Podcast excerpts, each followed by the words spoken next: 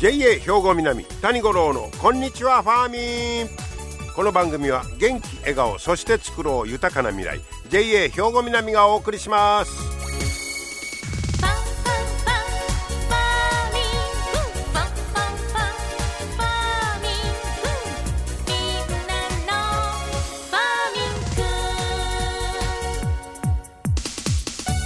こんにちは谷五郎ですとうとうね12月も30日ということでえらいこっちゃね。もう皆さんお正月の準備はできてますか？どうでしょうね？明日が大晦日明後日はもう正月やね。その明後日、えー、元日は雪渡りで麦伸びるという七十二項になりますけど、えー、降り積もった雪の下で麦が芽を出す頃。もう年改まったらなんかこれから寒なりますけど気持ちは春やね。ん なんか新春いうぐらいからね。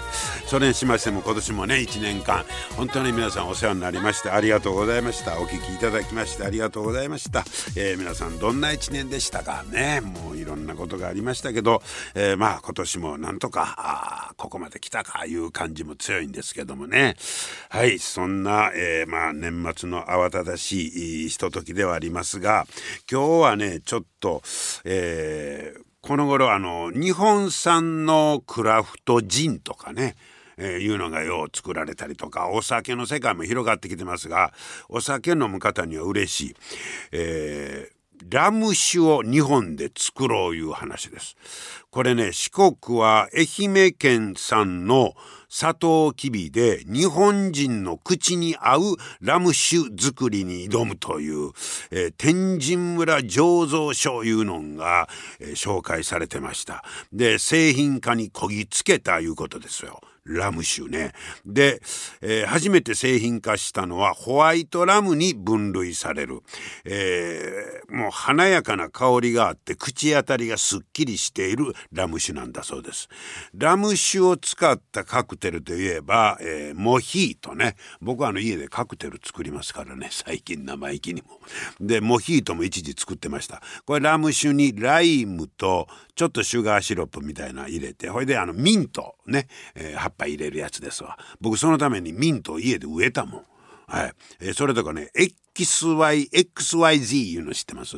あれもラム使うてでホワイトキュラソを入れてレモン入れてシェイクするんですよ。美味しいんですこれも、えー、で実はこの間ねあのカクテルでねあの世界一取ったあのサバイオマージュの、バーテンダーの方がキューバの世界大会行ってでお土産にキューバのラム買うてきてくれたそれ飲ましてもらいました。これはねホワイトと違うてあのねなんかねあのウイスキーみたいな色で飲みましたけど美味しかったわ。甘みのある、まあ、ブランデーに近いんかな。あこんなラムマンねストレートでクーッといったら合いますねんこれが。えー、えー、まあ、ラムにもいろいろあるみたいですけどこれはホワイトラムね。えー、で、え独自のブランド名前が青原という紺碧の青いいうのと原っぱ書いてね。でこれはね市販売りというより酒専門店とか商社なんかの卸専用に販売していくんだそうです。ほう。国産ラムか。すごいな。あえー、でこちらサトウキビの糖蜜を使って試験醸造を始めて、え、今年の4月に、え、スピリッツの免許を取得して5月から、え、本醸造に乗り出したんだそうです。えーこの糖蜜に酵母を加えて発酵させた後蒸留するんだそうです。で一度の蒸留で7リットルぐらいの原液が取れる。で原液は23ヶ月寝かせてで蒸留時期の異なる、え原酒を数種類ブレンドして製品にするというなかなか手の凝ったもんですね。はいそういう、えー、やり方で作ったと作るということか。今予約を、えー、受けてるいうことなんですがまあ瓶詰めをしていったいうことですけど全て手作業やから量産はまだできないという。ね。でもこの頃ほんま日本のクラフトジンクラフトラム酒とかも日本産のいろんなまあいわゆる今までの洋酒みたいなのがね、えー、作る人がほんまに増えてきてますよね。でえー、これはその愛媛県の地元産のサトウキビを、えー、絞ったサトウキビジュースこれを使って、希少価値のある、まあ、特別なラム酒の醸造も進めてるんだそうです。おこれももう今の時期にできてるかもしれません。この記事があってから、えー、もう1ヶ月ぐらい経ってますからね、えー、もうサトウキビの搾り液を使った特別なラム酒。そんなどんどんどんどん世界が広がるんですね。えー、でこちらを作ってある方の、えー、声が届いてますが構想2年でようやく製品化につなげた。飲みやすいのでラム自体の味を楽しんでほしい。まだまあ日本ではラムなんか言ったらこれからね人気が出るんじゃないかと思いますがもう視野には輸出まで考えてるんだそうです。はい。お酒好きの方にはたまらん気になるニュースですよね。皆様の元気生活を応援する JA 兵庫南。近畿最大級の農産物直売所虹色ファーミン。おすすめは JA 兵庫南エリアの新鮮な地元農産物。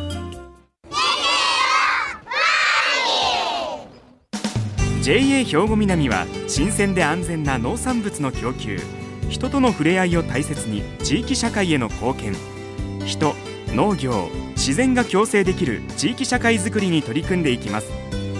皆様の元気生活を応援する JA 兵庫南。JA 兵庫南谷五郎のこんにちはファーミン。さあ今日はですね新商品。かぼちゃのジェラートをね、ちょっと紹介したいなと思うんですが、ファーミンショップ歓喜の運営協議会会長でもあります、長谷川信弘さんにお話を伺ってまいりました。長谷川さんこんにちは、はい、こんにちは。今日はよろしくお願いいたします、はい、よろしくお願いします。えー、っと今日は、えー、長谷川さんはそのファーミンショップ歓喜の運営協議会会長を務めておられるということで、はい、えー、いろいろ、まあ、その会長の立場でお話を伺いたいと思うんですけど、はい、えー、っと以前もあのいろいろあの情報誌作ってる言うて紹介させてもらいましたよね。はい、はい。はい、えー、これがファーミンショップ換気、はい、えー、の、えー、換気情報。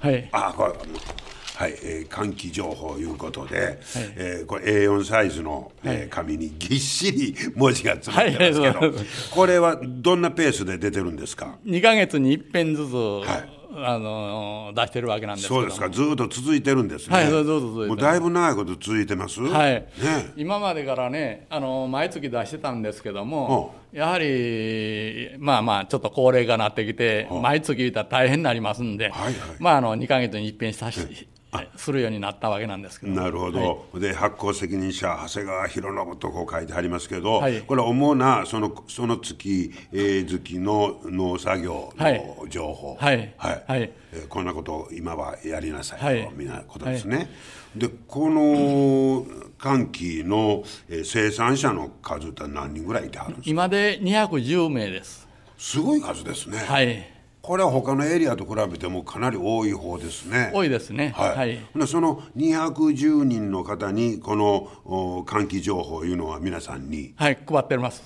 こえどないして配るんですか？印刷してもらって、カラー印刷して、あの店長さんにお願いしまして、えー、各ボックスに掘り込んでもらってる各自のボックスに掘り込んでもらってるボックスいうのがあるんですね。はいはい。ああそれ生産者さんがそれぞれはいあのー、ボックス。ボックス持ってる。メールボックスみたいな。メールボックスです。ああ、はい、そこ入れときゃ。はい、あそれはよろしいですね、はい、はい、あの生産者さんの反応なんかあります？まああのね、農作業、今何するんか、はい、また来月何するんかということを、やっぱり参考にしていただいて、非常にまあ喜んでいただいているということを聞きますんですけども、そしたら、まあ言うたら、ベテランの方もおられますけど、まだあの割と慣れてない方、今月、何をしたらええねやろいう方も結構おられるそうです、はいはいはい、それは助かりますね。はい初めての人はね、非常に参考になるらしいですね。そりゃそうですわ、それで、はい。あの野菜だけなしに果樹もですからね、でまさにその、まあ、仕方の、で取れる、はい。う野菜や果樹を中心にということですね、はい。そうでイベント情報も載ってますしね、はい。はい。あの生産者の方のその数210人いうのはどうなんですか？あの増えつつあるのかへ減ってんのかどどれどんな感じですか？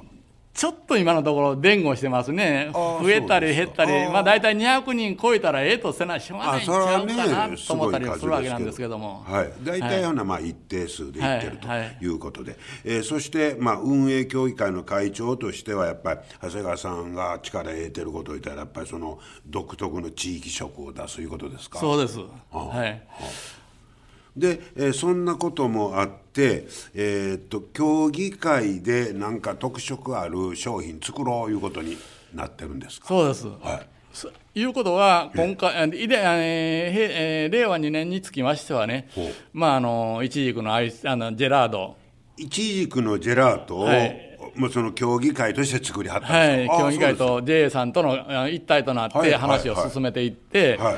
まああの作って今販売してるわけなんですけども。か。これあの評判の方はどないですか？割とよろしいです。ははい。いちじくをたっぷり、えー練り込んだジェラートね。ジェラート。はい、これが第一弾はい。それでいちじくだけでは物足りないわけなんで、はあ。二段目として第二弾あのかぼちゃのジェラードはを作りかけたわけなんです。はい、いや実はその第2弾のかぼちゃのジェラートをはい。今日持ってきていただいてまして、はい。でこれはほな新商品いうことですね。そうです。いつぐらいにできたんですか？11月から販売してるわけなんです。ああそうですか。はい。はい。えーこの普通の、まあ、サイズのアイスのあのカップに、はい。えー入ってます、はい。かぼちゃのジェラート、はい。じゃあ今日は僕はあの早速ちょっといただいて、はい。よろしいですか？はい。はい。はい。かぼちゃ色のはい。このジェラートが、はい。あ柔らかい感じで。うん。お。おかぼちゃの味する。うん程よい柔らかさで美味しいですねこれ、はい。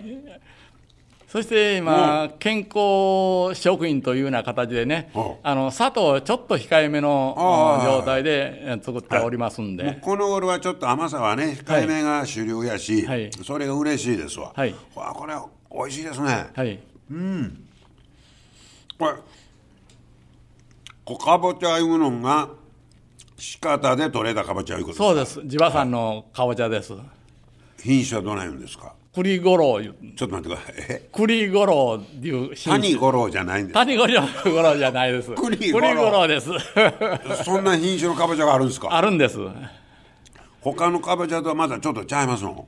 あのーそれがね、結局作りかけたのは加古川の普及所の指導のもとに作りかけたわけなんですね。仕方で、まあ、特産品みたいにしはい。て作りませんか、はい。いうことで。作りませんかということでえー作り始めたわけなんですけどね。はい、でそのせっかくのかぼちゃやからその栗ごろを使って、はい。ジェラートを作ろうとはい。いうことになったわけですか。はい。これせっかくやったらだけどかぼちゃのジェラートの名前もええんですけど、はい。ジェラート栗ごろ。谷五郎推薦みたいな。栗五郎の名前出したらどどどうですかねこれ。そうですね。面白いですよ栗五郎は。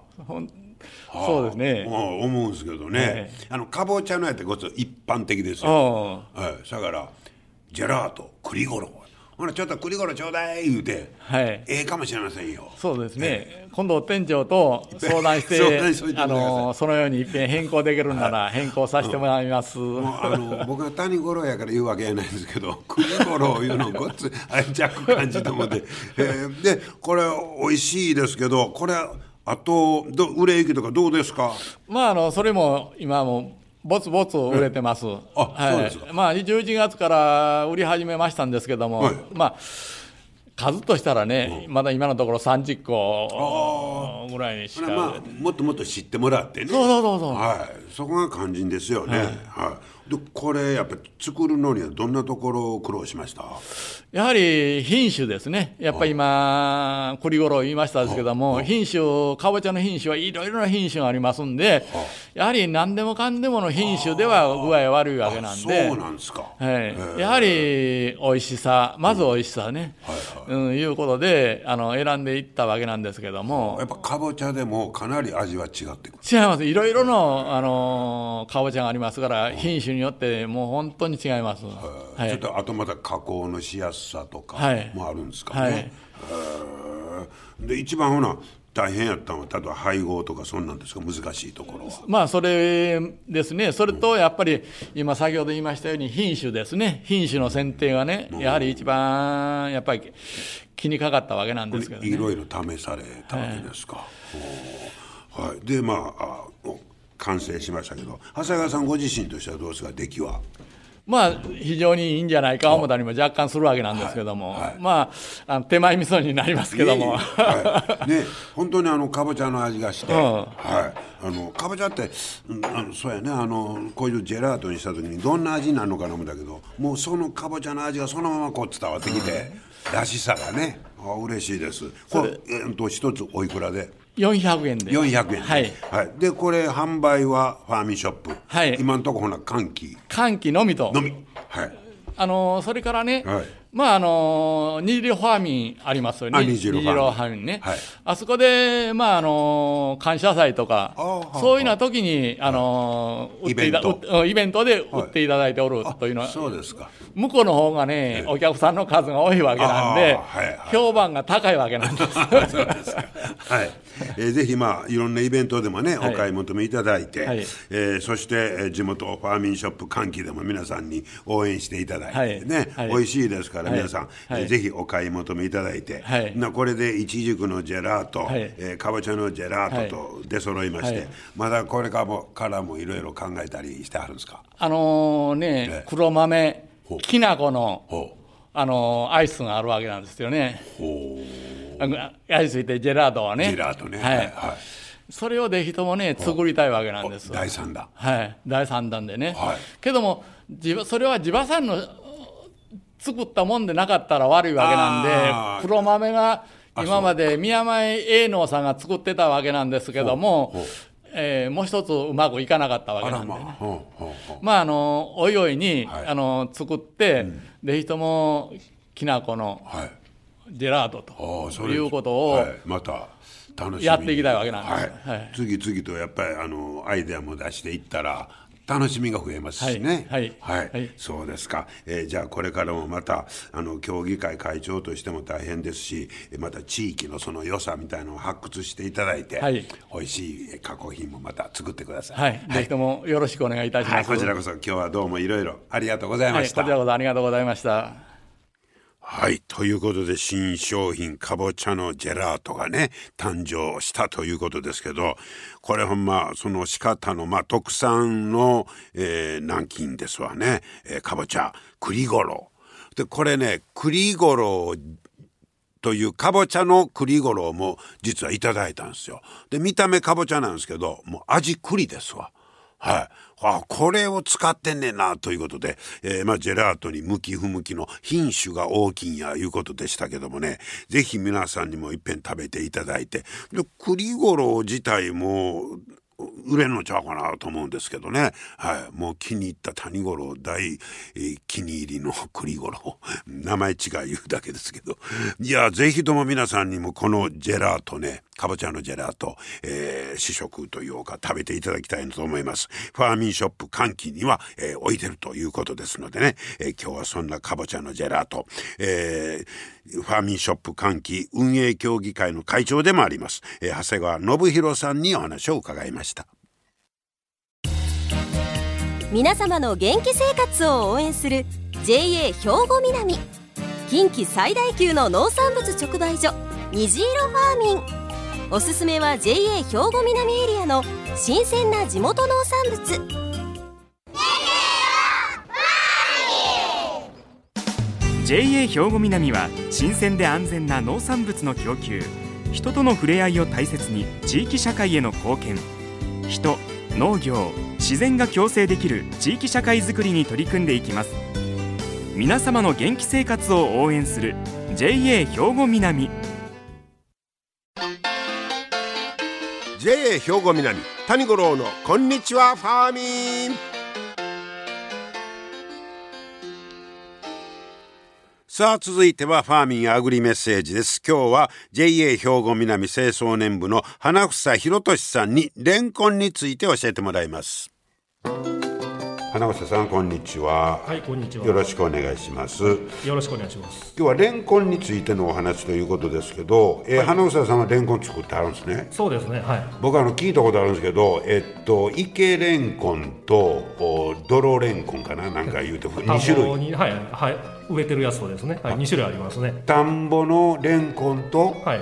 池に。生えてるレンコンと。どないちゃいますの？えっとね基本的に池のレンコンの方が細いんですよね。細い。でむ昔からある原種に近いものみたいなんですよ。ほでまああのーどういったらいいんだろう食感も違ってうほうほまあ、レンコンってシャキシャキしているイメージがあるんですけど、はいあの池のレンコンってどっちかというと粘っこいねっうとりしてる感じの、はい池の方が粘っこい、はいでタレンコンいうのは？えーっとねまあやっ田ぱりんぼで？そうですね。植えるように品種改良されてきてるやつ。で太く育ってほでまあ歯ごたえもシャキシャキしてるものが多いですあねーほなシャキシャキ感が好きな人はタレンコン。そうですね。はい。これでその池レンコンの方は粘りがある。そうですね。えそれ生えてる場所は違うんですか？そうですね。あの中にはその池レンコンを栽培してる農家さんもいるみたいなんですけどちょっとこの辺では聞いたことないですね。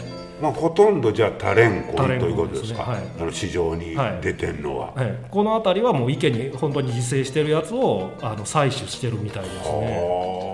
じゃあほとんどがタレンコンと言われるやつやなで書いてないもんねでもそうなんですよね。うんはい、ほいでえほなえ花房さんが作ってんのもそのタレンコンタレンコンですね。はい。あれ収穫大変でしょ大変ですね。もうしんどいです。ね 今日もやってきて疲れてます。あそうですよ 僕もちょっと手伝わせてもらったことあんねんけど、まあ、寒い時にあの全身のスーツ着てねええほんで泥だらけになって一回入ったらね おしっこに帰られへんねんそうなんです。あれ困るんですよ。あれやっぱり僕だからレンコンっていうね結構高価値段えはい。ええらしいやん、はい。あれはさ無理もないかな思ったことあるんですけど。そうですね。作ってる方はやっぱりその辺収穫も大変そうですね。もうあの。まあ、とにかくその泥の中掘るのにねいろんなもの道具使って掘るんですけど、まあ、それが大変なのと基本的にはもう重たいんで。そうや。重労だよね。あれさ最初どなしてな種芋みたいなの植えますそうですね。あの売ってるレンコンのねって、まあ、切られちゃってるんでちっちゃいんですけど、はい。本当は節でつながってる、はいはいたまに、まあ、売ってるんですけど、ほあそこにあの節ごとに芽があるんですよ。ほうほうでそのそれを使うんでそのはい。丸ごとあの刺して、まあ、田んぼに積もって刺すような感じで田ん植えてぼに最初くんですか、で植えてで育てるんです。ほんでずーっと伸びていくんですか？それで春になると伸びて、はい、ああほんで冬が収穫そうですねこれからが本格化していねう感じほんでまあおせちなんかにも欠かせないそうですねもうねお正月なんかはねはいあの絶対みたいなものですからまあ、作ってはる方の苦労も思いながら、えーいただきたいと思います。はい、ありがとうございました。はい、レンコン美味しくいただいてください。はい、本当に今年もいろいろとお世話になりました。ありがとうございました。ぜひ皆さん、良いお年をお迎えください。JA 兵庫南谷五郎のこんにちはファーミ。ンこの番組は元気笑顔そして作ろう豊かな未来。JA 兵庫南がお送りしました。